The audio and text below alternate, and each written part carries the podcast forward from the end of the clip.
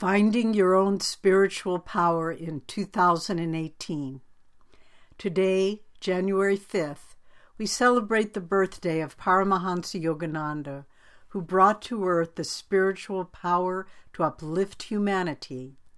In one of the most amazing passages in Autobiography of a Yogi, he describes his experience of cosmic consciousness. Quote, a swelling glory within me began to envelop towns, continents, the earth, solar and stellar systems, tenuous nebulae, and floating universes.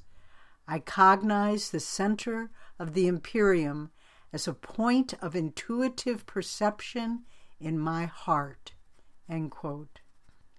If the center of the universe lies within us, then there is a reservoir of strength we can draw on. We can access it by developing, through meditation, our inner connection with God, the source of all power. The stronger this connection grows, the more our fears and anxieties melt away. Spiritual power is not ours to grasp or own, but will flow through us if we act in accordance with God's will. It isn't about controlling others or defeating and destroying them. That is the realm of worldly power. When Jesus Christ was taken by the Roman soldiers to be tried and crucified, his disciples drew their swords to defend him. He stayed their hands, saying, quote, Thinkest thou that I cannot now pray to my Father, and he shall presently give me more than twelve legions of angels.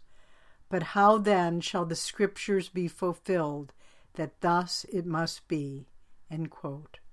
Certainly he had the power to destroy his attackers, but he chose to use his strength to do the will of God.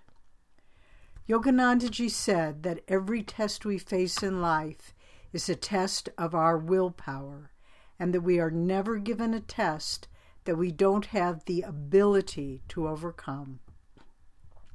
Once we understand these two points, we are armed with powerful weapons to lead us to victory. Spiritual power also enables us to become a source of strength and hope for others. In his life, Swami Kriyananda was faced with test after test, but with a strength drawn from his faith in God and attunement with his guru, he was able to overcome every obstacle in his path.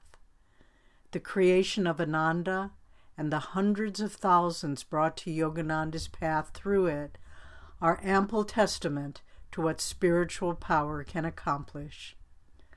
Once, after Swamiji had gone through a particularly difficult period, I said to him, I don't know if I have the strength to endure what you've had to go through in this lifetime. I didn't know that I had the strength, he replied, but faith is my armor. So powerful was this statement that I used it as the title for a biography of his life, Faith is My Armor, that he asked me several years later to write.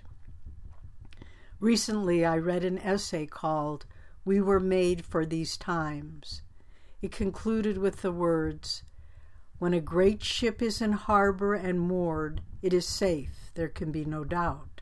But that is not what great ships are built for. So, as you embark on the voyage of 2018, whatever obstacles may lie before you, remember to draw on the examples of the great spiritual warriors. Like them, Develop your own spiritual power so that you can sail safely through all of life's storms and steer your soul ship to the shores of God consciousness. Wishing you a blessed new year, Nayaswami Devi.